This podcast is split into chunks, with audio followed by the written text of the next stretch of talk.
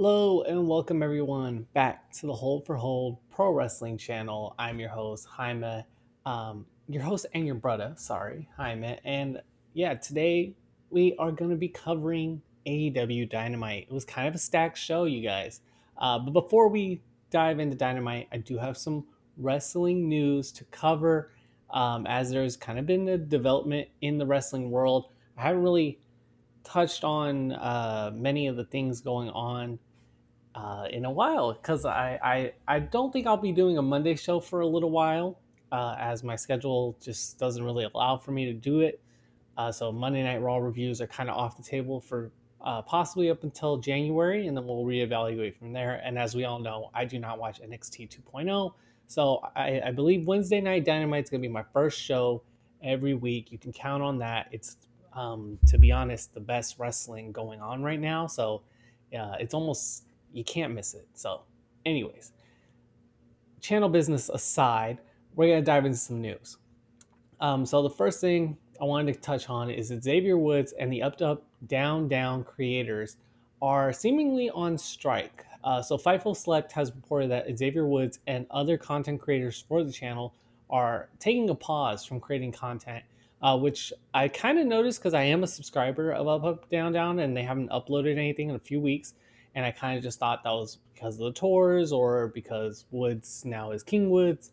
But yeah, it seems that Xavier Woods' deal is the main issue here. He basically doesn't get paid for the work that he does on the channel. Apparently, all the money that he should be getting paid goes towards like his downside bonus or something like that. It's convoluted contract talk, but essentially it's not real money that's going into the man's pocket, and he's working very hard. And so in solidarity with Xavier Woods, the other creators on Up Up Down Down are all on strike essentially. Like, I haven't heard anyone call it a strike, but this is what it is. You're on strike so that way Xavier Woods could get a better deal, and I like it. This is much needed, especially in the WWE. If you guys would remember all the stuff that happened with WWE and wrestlers having Twitch accounts and that being kind of a wedge that just seemingly didn't get resolved. I mean, we heard reports that WWE was going to let people have Twitch accounts, but that WWE was going to own them still at the end of the day. But then kind of seemed like that never panned out, and now no one has Twitch accounts. Like AJ Styles, no Twitch account. And he was growing, being a bigger one. And obviously, we all know where I'm going to stand on this. I'm on the side of the performers. I'm on the side of the people that are independent contractors and are being restricted. It's complete overreach by this company. They shouldn't be able to do stuff like this. And I'm glad I'm in full solidarity with Xavier Woods and Up Up Down Down, the whole team there, because they are putting in so much work. I can't even imagine how much work they're putting in, and they're just not seeing any of the financial revenue coming from it. You know, it's a 2 million plus subscriber channel. It's, but yeah, anyways, that's the first bit of news I wanted to cover because it really does bother me that WWE does stuff like this. This is where, you know, labor rights issues get in the mix, and I really don't. I don't like it when people are exploiting other people, you know, when companies are exploiting people. But anyways, you guys, switching gears here, there were some reports last week, maybe a few weeks ago, about Bray Wyatt. He had kind of teased being on the Warner Brothers set, in one of their sets. I guess that's what they're called, sets. And so a little bit of speculation started about him maybe possibly potentially having a movie coming out or working in the film industry in general. And I didn't really want to cover it yet because there was no concrete evidence to suggest that he was doing anything. It just maybe seemed like he was, because as we know, the Fiend character had like a bunch of special effects done by Hollywood people. So I kind of didn't want to say, you know, he's making a movie if he was just getting a new Fiend outfit. You know what I mean? But it seemingly is confirmed that Bray Wyatt is going Hollywood. His special effects artist, Alistair, I forget his last name, excuse me. But his special effects artist kind of confirms it and says that this new movie or horror movie will not be based on The Fiend and will be completely new. And I think this is fantastic news. Bray Wyatt is someone who I think really, I'm gonna pick my words carefully. I almost said benefited from the pandemic, but let's just not say that. I mean to say he made the best with the limitations that were, you know, forced and enforced because of the pandemic. You know, the Thunderdome era of wrestling. I think his creativity really shined there. His type of wrestling entertainment doesn't necessarily work with the crowd always. And so when he is able to have cinematic matches essentially in these bigger, you know, more Hollywood style productions, his character and his entire ideology is really shown for us. And we don't have to worry about the crowd not getting it or it not being entertaining for a live crowd. You can just watch it and enjoy it at home. And yeah, Bray Wyatt's just a freaking, he's a good creative. He's a good thinker. He understands, you know, what his message is, how to display that message in a convincing and compelling way. There's the word. So yeah, I'm excited to see whatever happens here with Bray Wyatt. I think that I don't know. I don't see him fitting in with many promotions really. Wrestling promotions, that is. I mean, but the thing about Bray Wyatt is he can always change and find his avenue in any promotion. So, but just for the scale of the characters he likes to build, it doesn't really fit in with anyone, and it especially doesn't fit in with anyone other than AEW, who kind of has that bigger budget. But even then, it's like, man, they already have Malachi Black, and they don't really need another spooky character. But again, Bray Wyatt can always change that. But yeah, super excited for this project. Can't wait to hear more details about it. Who knows? We might even do like a watch along here on the channel if enough people want to see that. But following that, we're going to discuss what might be the official end of NXT 1.0. Yeah, as we all know, I do not watch NXT 2.0. I think it's garbage. I watched the first episode. And I keep up with it every single week. I watch most clips on Twitter, and I listen to people like Going and Raw, great resource there, great other podcasts to listen to. And I'm in the loop with all the storylines, and I just am not compelled by any of it. And I honestly think it's gonna completely collapse on itself. But I don't wanna get too much into that because I think I will make a video about NXT 2.0 and why I don't watch it. But anyways, War Games is announced for NXT 2.0, and it's not a takeover, you guys. It will be a special event, but it's the end. It seemingly is the end of takeovers. That they're not using the takeover name, and I kind of don't think they'll ever use it again unless we see some kind of rebranding back to NXT 1.0, which at this point is just, I think the company, I think the brand is going to fail before we ever see that. So with that in mind, War Games was announced. Absolutely meaningless stipulation in this new surroundings. I mean, who on the men's side is going to be in War Games? You know, you don't have factions. You have green meatheads all competing for like 3-minute squash matches. How are they going to do at War Games, you know? It's not something I'm interested in. The Toxic Attraction is probably the clearest War Games match because they have a faction. And then I guess the baby faces are just going to have to rally together to face them. But even then, you know, it's like Toxic Attraction's only been around for what, 2 months, 3 months maybe? I don't know. It's not good. So yeah, War Games is back though. It's a stipulation that everyone loves. It's been protected really well by NXT thus far, and now I think it's going to be exploited to the bones. We're going to probably see it every single year, no matter what, around the same time, because that's just what WWE does. And, you know, not to hate on NXT 2.0 for doing this specifically, because they kind of were already doing it with NXT 1.0, but the difference is in 1.0, they always had people to put in it, and feuds always made sense for War Games. I don't think there has been a War Games where the feuds didn't really make sense. Oh, yes, there was. There was. Pat McAfee's War Games was not. That's the one War Games I actually did not watch. It was kind of during that era where I just wasn't watching wrestling because it was Thunderdome. But then also I thought that one was a little forced. So, okay, the trend had been started. But anyways, War Games, it's going to be on NXT 2.0. Don't know what it's going to look like. Are they going to put paint splatters on the actual cage? I mean, they already have a red Hell in a Cell. I really wouldn't be surprised if they have like some used car version of War Games where every single panel is a different color. Like someone's 90s Mitsubishi with different car doors. But anyways, following that, we're going to talk about a little bit of something that's going to lead into Dynamite. Kodishina Okada has inducted the Best Friends and Orange Cassidy into Chaos, you guys. So we're really seeing the Forbidden Door open up here. I'm really excited because it kind of teases that Okada can make a little bit of a trip to AEW, which... ooh, who wouldn't want to see that? He's going to be in the U.S. here soon. He's facing off against, I believe his new name is Buddy Matthews, formerly known as Buddy Murphy, which is going to be an absolute banger. I need to figure out how to watch that. But yeah, Okada recruiting the Best Friends, recruiting Orange Cassidy, meaning that the Best Friends and Orange Cassidy are now in the same stable as Yano, which is a perfect fit. And yeah, I hope to see Orange Cassidy in New Japan too. He'd be great in the Best of the Super Juniors.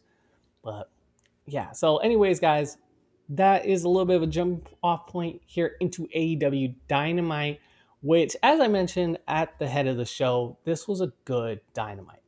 A good Dynamite normally has two banger matches. This one actually might even be teetering on a great Dynamite because it had three banger matches and really limited the talking segments, which I kind of have felt the last couple of weeks there have been a little bit too much talking. And Dynamite's always best when they just let those wrestlers wrestle because they have some of the best wrestlers on the planet. Starting things off, though, with possibly the best wrestler on the planet, Bryan Danielson, taking on Rocky Romero, which I never watched a Rocky Romero match. I actually didn't know anything about him. And when I saw the graphic go up, I was like, I've definitely heard his name, but I've never watched a match. And commentary did a great job catching me up because I didn't know. Selling the history between these two and like the technical prowess of Rocky Romero. So that was really helpful. And yeah, this match starts off and you guessed it. They go hold for hold here to start. Bryan gets caught in an armbar that kind of surprises him. He's like, oh, okay. After a beat, Danielson gets sent into the to the outside, and Orange Cassidy kind of distracts Danielson, which I kind of thought was a little out of character. But that distraction allows Rocky Romero to hit a middle rope dive. Bryan is able to make a comeback though. Hits a series of kicks in the corner, follows it all up with a Romero special, which good pun. He's not able to put the Dragon Sleeper variation on, though, as Romero slips out. He's able to come back with a springboard tornado DDT. That gets him two, and it was a good-looking DDT. Lost my place, sorry. He sets up Bryan in the ropes and nails a stiff, and I mean stiff. Like, he puts him right in the middle ropes, and he just nails him with a stiff middle drop kick from, like, the middle rope. That sounded terrible, but it was a flying drop kick right to Bryan Danielson's face. Bryan is able to catch Rocky with a discus forearm and a German suplex. Oh, sorry, guys. Man, I'm messing up a little bit today. But anyways, after the drop kick, he follows it up with a dive off the steps and then hits a running slice bread for two, which I thought was a really impressive move because the logistics behind a slice bread. Normally they like use the turnbuckles or use the ropes to leverage themselves up, but Romero just deadlifted himself over Danielson and it looked fantastic. So he hits that, he gets two. Bryan is able to catch up though. He hits Romero with a discus forearm and a German suplex. He starts back up with some more strikes and looks for an avalanche back suplex, but in midair, Romero turns the weight on him and so he slams down on Danielson's head, which I hate seeing that reversal, but man, is it. It's entertaining, but man, it's just scary. As Bryan kicks out of that pin attempt, Romero locks in another armbar. Bryan has to deadlift Rocky to like break it. We get a strike exchange from these two. Romero like counters a strike into another armbar. Bryan Danielson turns into an ankle lock, back into an armbar from Romero. Bryan is able to break it. He nails a nasty head kick. And then Romero looks for another slice bread, this time going up the turnbuckles. but Danielson catches Romero out of the sliced bread, somehow transitions him into the Danielson stomps, and locks in a tequila sunrise for the win. This match was an unexpected banger. As I had mentioned, I had never watched a Rocky Romero match, and these two had beautiful chemistry. Just a great start off to Dynamite. Yeah, I just can't say enough good things. I was really surprised by this match. Another surprising factor here, another surprising segment, I should say, is the Inner Circle American Top Team here. This might be my favorite segment they've done, and that's not saying much because this has been terrible. But Inner Circle making their entrance. You hear the Judas. They're starting up. The crowd's starting up. And they're attacked from behind by American Top Team. So yeah, we just get like a bunch of kendo shots to everybody. Eventually, it's punctuated by Dan Lambert on the top rope. He tells his boys, his duderts, to get Jericho up. Dan Lambert power bombs Jericho through a table, which is great, fantastic. So he power bombs through the table. Sorry, y'all, I had something in my throat. Ethan Page then gets on the mic and says that they're going to make sure Lambert pins Jericho on Saturday, but tonight Lambert's going to tap out Jericho with the Walls of Jericho. And so Dan Lambert locks in the Walls of Jericho. Scorpio Sky makes Jericho tap like with his hand, so Jericho did not tap. But yeah, segment over quick, no talking, pretty much no talking, and only talking from the people that I think need the rub the most, being, you know, Scorpio Sky and Ethan Page. So I enjoyed it. Following this, we had Britt Baker, Rebel, and Jamie Hayter taking on Anna Jay, Ty Conti, and Thunder Rosa. If you guys don't know this, I love Thunder Rosa. I really am excited to. I love her story in AEW. I think this is going to be an Adam Page situation where Thunder Rosa is gonna get, I think she's gonna be in the next AEW Women's Champion for sure. She's not gonna be the next TBS Champion, but she's definitely going to be the next AEW Women's Champion. And so anytime I get to see her in the ring, I'm excited.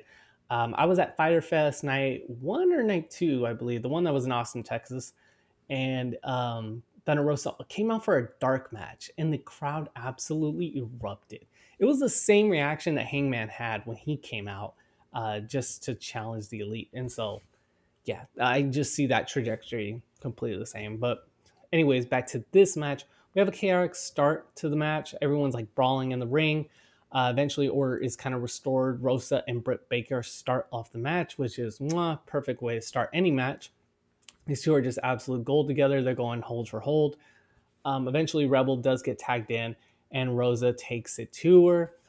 Jamie Hayter gets a nice distraction in on Anna Jay, and the dastardly heels gain control that way, so they isolate Anna Jay during the entire break.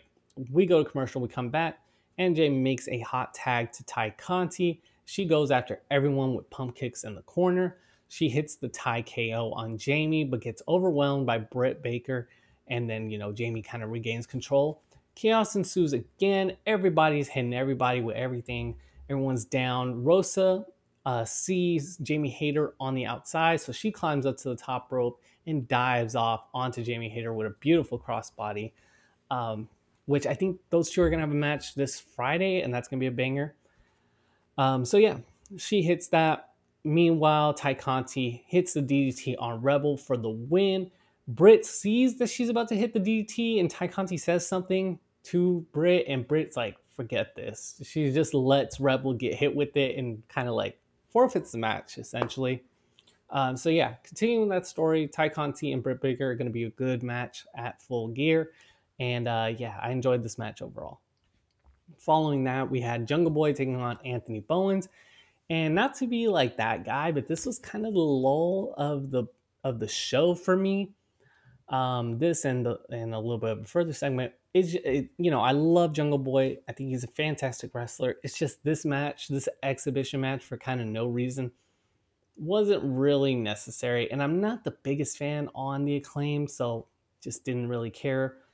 So this is kind of a nothing match. Bowens uses his power and his and Caster like interferes now and then to hold control.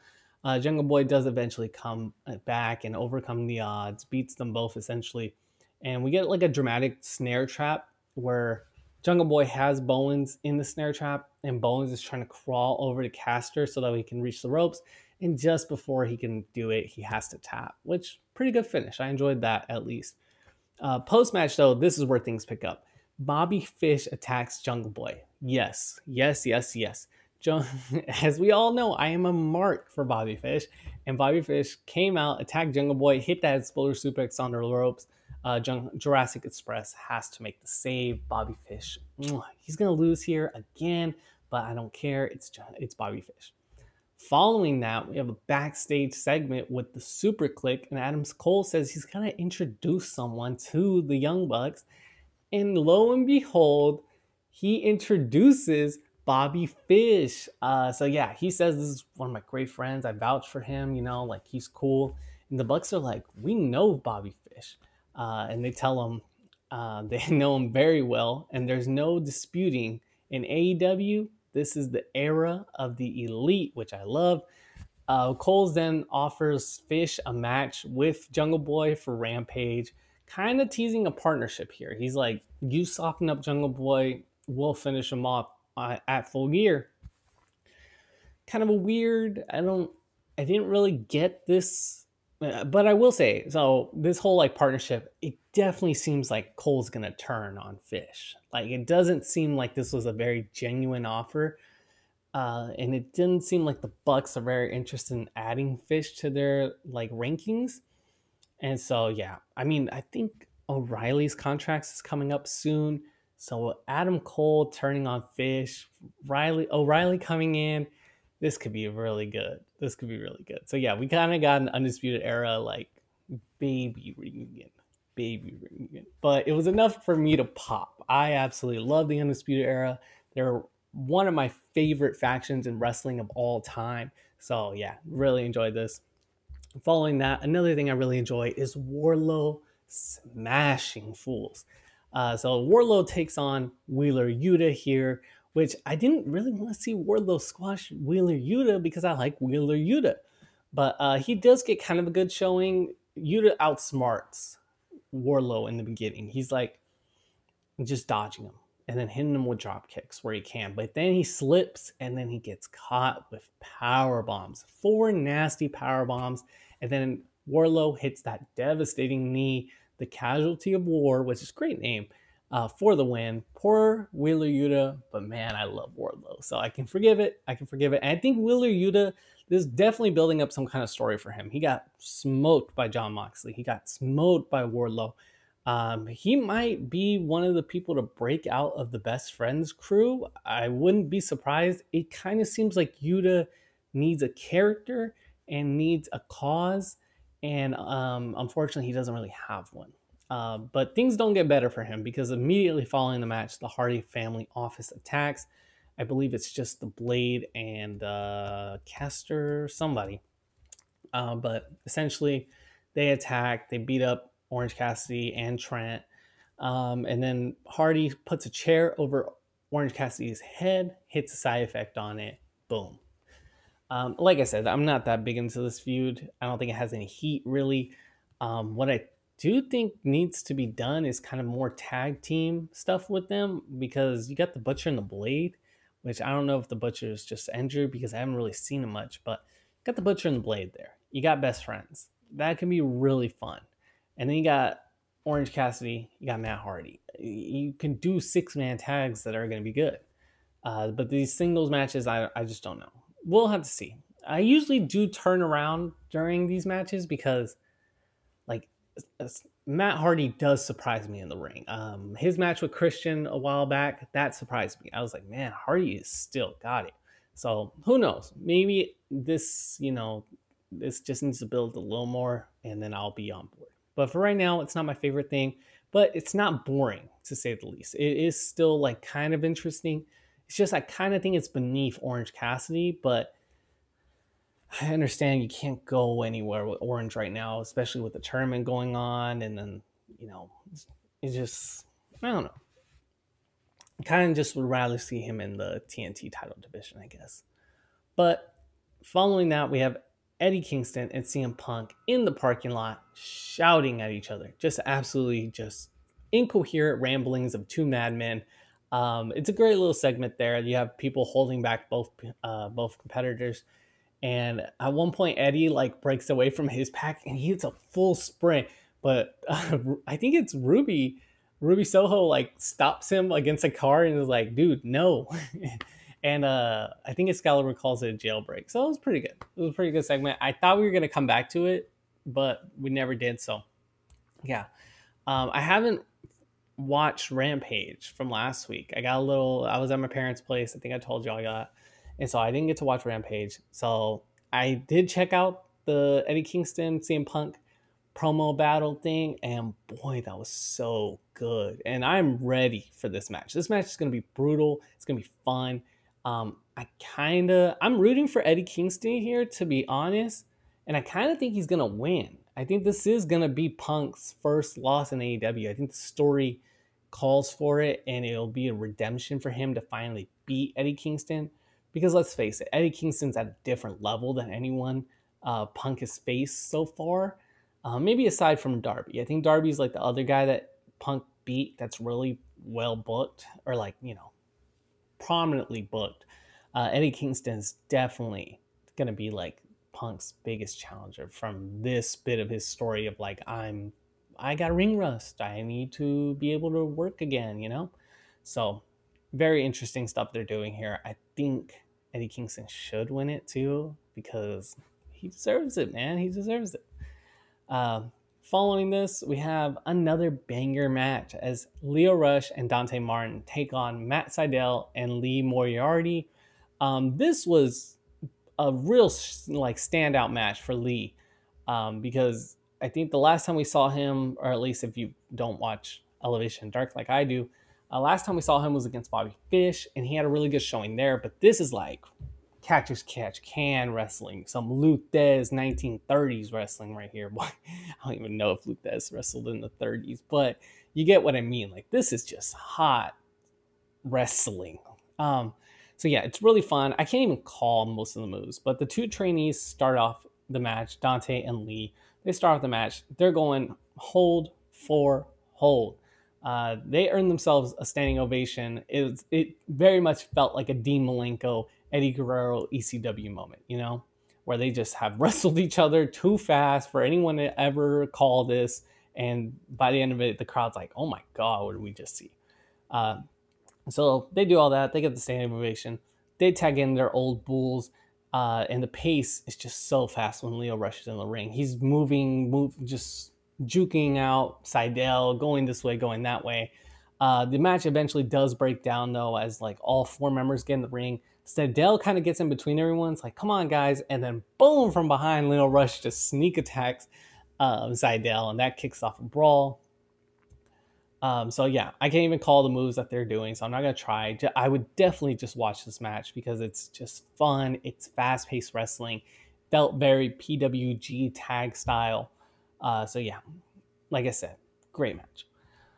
And yeah, it really served to also like remind me how much I love Lio Rush. Like, I didn't buy his character. We talked about that. I didn't like that whole like weird financial guru thing, and I'm so glad they pretty much dropped it, because this Lio Rush is perfect. You know, he's an arrogant coach that's clearly taking advantage of Dante Martin, and Dante Martin is just too wholesome and naive to realize it. So yeah, really good. And just in the ring, Lio Rush's acting and his character work is spot on. He understands exactly how a person like that would act in the ring, and yeah, it's just great. So yeah, we get towards the finish here. Lee gets hit with one of those like kicks, those crazy kicks from Lio Rush, and Lio Rush is like, all right, now. And so Dante hits the moonsault. He gets the pin. It's a win for them, for the new team. So yeah, really good stuff. I'm totally on board with the storyline now after seeing this match and seeing the character development in the ring from everyone. And yeah, I think this is gonna get pretty what's the word, like touchy, or you know, pretty serious between Seidel and Lio Rush. I think we're definitely gonna get a match between those two. And I wouldn't mind another match between Dante and Lee Moriarty. I think that all four of these people can have multiple singles matches together, and it would be very entertaining. Following this, sticking with entertaining, man, Miro has a promo. Miro is the best promo in pro wrestling. Period. You know, you have your Eddie Kingstons, you have your CM Punks. They're great in-ring promos, right? They're great not conversational, but argumentative promo speakers. Miro is a great abstract promo, which is very, very hard to do. Other examples would be like Raven and Bray Wyatt and not The Undertaker, but you get what I mean. It's a very short list of individuals who can make like these like almost Shakespearean-esque monologues entertaining, and Miro does it every single time. But essentially, he asked if Bryan Danielson knows his God. He's like, do you know my God? Which I thought was really funny for some reason. But I have a great quote here. He said, you came here to feel alive, but you are pushing the man holding the scythe. Fantastic. Imagery. Perfect. This match is going to be so good. Doesn't matter what happens, that match is going to be fantastic. So definitely watch your Miro promos, everyone. His promos right now, like, they are career promos. When anyone's going to look as a retrospective of Miro and or Rusev's career, of course they're going to call out Rusev Day. But I really would make the case that these Miro promos on a week-to-week basis are just the best work he's done his entire career in and out of that ring. Woo! Anyways, you guys, let's talk about in-ring, because, boy, we had a beautiful send-off match, main event match, as the Bastard Pac took on FTR's own, the greatest luchadors in history, Dax Harwood. Oh, it's so good. Matches like this, I'm going to go off on a little bit of a tangent here, okay? Matches like this is why I love pro wrestling. The layers of depth that each character had, you know, like you completely understand Pac and Dax's entire psychology, their entire reasoning, their entire humanity. As you know, those characters, you know those people inside and out. And so when you have a matchup like this where you know they're fucking amazing workers, excuse my language, they're just great characters. You know their logic, you know how they act. Yeah, when you see these two lock up, you forget rankings. You don't think about the stakes anymore. You don't think, well, where do these two line up in the power rankings? Doesn't matter, because these two aren't doing this for anything other than I need to prove that I can beat that guy because I'm that guy, you know? So yeah, really enjoyed this. And it's another, like, I would consider this on the same level of character built foundation, maybe, as like Minoru versus Danielson, or even CM Punk versus Darby Allin. I felt that matchup had that layers of depth to each character. You know these people, you know? But anyways, you guys, enough of that tangent, enough of my complete marking out for these two. We got a lockup to start. It's messy. It's a messy lockup. Dax, like, shoves Pac in between the turnbuckles. It's fantastic. So yeah, Pac starts to chop away at Dax, literally just ripping his chest. He starts to bleed from his chest. Before the break, Pac sends Dax to the outside and hits a stiff Spaceman plancha, which I didn't even know you could make a plancha stiff, but it was. This match is so compelling that I watch during the picture-in-picture. Normally, I don't really watch. They don't do nothing in it. But I knew these two would, and they sure enough did. Dax looks for like a pile driver on the outside. Pac reverses it to a back body drop onto the ramp. He sends Dax back in the ring. Dax, like, surprises him with a perfect double-A spine buster. And then he cinched in a abdominal stretch till we come back from the break. We come back from that break. Pac is looking to hit an avalanche like suplex. He ends up hitting an avalanche brainbuster, and it looked rough. Yeah, just absolutely rough. He follows that up with his shotgun dropkick from the top onto Dax's like back, and it just, woo, it scares me every time he does it. So yeah, he does that. He looks for a black arrow, but Dax rolls out of the way. Dax is able to hit a brainbuster of his own for a close 2 count.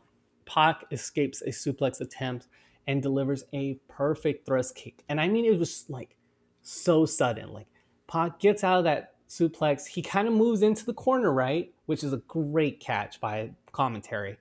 And so Dax turns around and he like, it looks like he's going to swing, and boom, just eats a thrust kick right to the face. And so he's kind of set up in that corner. So yeah, Pac sees that. He's like, okay, I'm going to go for another black arrow. He is lifting himself up. Dax gets up, breaks up that black arrow attempt, hits an avalanche back suplex. Dax then nails a stunning lariat that turns Pac inside out, picks him up, gets him up for a powerbomb, rebounds him off the ropes. It's a rebound Liger bomb for 2. And at this point, the crowd is unhinged. They're chanting. They're loving this match, which I was too. Dax does, though. He gets him up. He starts hitting him with uppercuts, stiff as could be. And Pac takes one of the arms, rolls him up for a backslide. I think Dax kicks out of it. And then Pac locks in the Rings of Saturn. And before Pac can even lock his hands fully, Dax is like, no, no, no, I'm giving up. So he immediately gives up because, you know, he's got the bad shoulder. He's going to have a title match coming up. Perfect logic. The fact that they let characters be like this, you know, like Dax is so forward thinking as a character. He's like, I got a match coming up. I'm just going to admit defeat. I know I can't get out of this hold. Just, I don't want to get injured. Perfect. But Pac doesn't let go of the hold. This brings out Cash. He has to break it up. Lights go out. Lights come back up. Malachi and Andrade are in the center of the ring. They start to beat down on Pac. This brings out the Lucha Bros and Cody Rhodes to make the save. So we get a chaotic brawl here. Oh, I'm really enjoying this feud purely because we get to see amazing matches every week. I'm still not the hugest Cody Rhodes fan. He definitely doesn't fit in with this crowd, but I think it's tongue-in-cheek enough to where it's like, okay, he acknowledges the Death Triangle really is a weird stable for him to be connected with, but it's through a mutual hatred type of deal. And it is announced that we will get a tag match. It's going to be Pac and Cody Rhodes taking on Malachi Black and Andrade Cien Almas. So that's going to be a really good match. And, you know, Cody Rhodes character-wise isn't really as, I don't know, up to par as everyone else's, in my opinion. As much as I do love Cody Rhodes, and I think that he's a fantastic wrestler, he can tell a great story in the ring. It's just like, lately, his character is lacking irony, or it's too ironic for him to not really be touching on it. You know what I mean? Like, he's not in on the joke that he's saying. And so it kind of makes it like, oh, kind of cringe. So, but anyways, that should be a fantastic match. This was a fantastic match, and I'm so glad we got to see it on AEW Dynamite. Following that, the real main event, the like true main event, it's Hangman Page and Kenny Omega's contract signing. The Elite and Dark Order are both stables are banned from ringside. We got like a short little video of each of them leaving the arena in their own ways. And I love stuff like that. Like that little detail of like, you see, they're gone. Like, that's great. Omega calls out Page, like pretty much right off the bat for his insecurities, saying that the fans don't know this, but when the cameras aren't rolling, it was the Elite that were picking up Omega and putting him back on that, or picking up Page and putting him back on that saddle. You know, really kind of challenging Page's idea of the cowboy spirit of him hoisting himself up by his bootstraps. It's basically saying, you didn't do this alone. We did this for you. Page throws some shots back at Omega, says that you know what it was like to be in a tag team where you didn't necessarily think you were the best member of it, which is a callback to the Golden Lovers. Omega says that everything he's done and everything he everything that he's ever done for has been for Page to get to this moment, for Page to stand across the ring from Omega and fulfill his destiny. And then he closes it by saying, "I'm so proud of you, and let's tear it up on Saturday," which was really out of character, and you're like, all right, something's going on here. And sure enough, as soon as Kenny Omega looks to leave the ring, Don Callis blindsides Page, disguised as a cameraman, so he nails Page with a camera. Omega starts laughing in his face, and he signs the contract with Adam Page's blood. And oh my gosh, this match is going to be so good, you guys. Ugh. I have some really unfortunate news as well. I won't be able to cover Friday Night SmackDown, AEW Rampage, or Full Gear this week. This is November. It's my busiest month with work, school, and my lady, her birthday, our anniversary, all falling in the same weekend. And her parents coming into town. So I'm really sorry. I know this is my third pay-per-view that I have not covered in the 3 months I've existed. But I'm hoping to still cover it on Monday or Tuesday. But I'm not going to promise that because I just don't know if I'm going to have the time. But you know for sure I will be watching this Omega Hangman Page match. The Lucha Bros match. Yeah, I mean, there's just, this is one of the most stacked cards. I'm going to try and release a prediction video tomorrow, just briefly touching fantasy booking and predicting as I did for Crown Jewel. But yeah, just, I'm not going to be able to review any more wrestling this week. So this is my one video of the week. Very sorry. But please hang out over at the Twitter and on Instagram, both at Hold for Hold. You can see them right here if you're here. On YouTube or Twitch, and you can find me on any podcast app. I'm on Stitcher, I'm on Apple, I'm on Spotify, wherever you want to listen to us. And I really would appreciate the support and love. Yeah, man. Especially on the Instagram. I've been doing a bunch of memes that I think are really good. Like I really put my brain, my big fat juicy noggin on them. So yeah, I would love to hear you guys' thoughts. I would love to hear you guys' thoughts about Full Gear, about Dynamite. What do you guys want to see? Oh, it's going to be crazy. But anyways, you guys, on that note, I'm going to be leaving. Hi, Phony08, and peace out, you guys. Thank you, guys.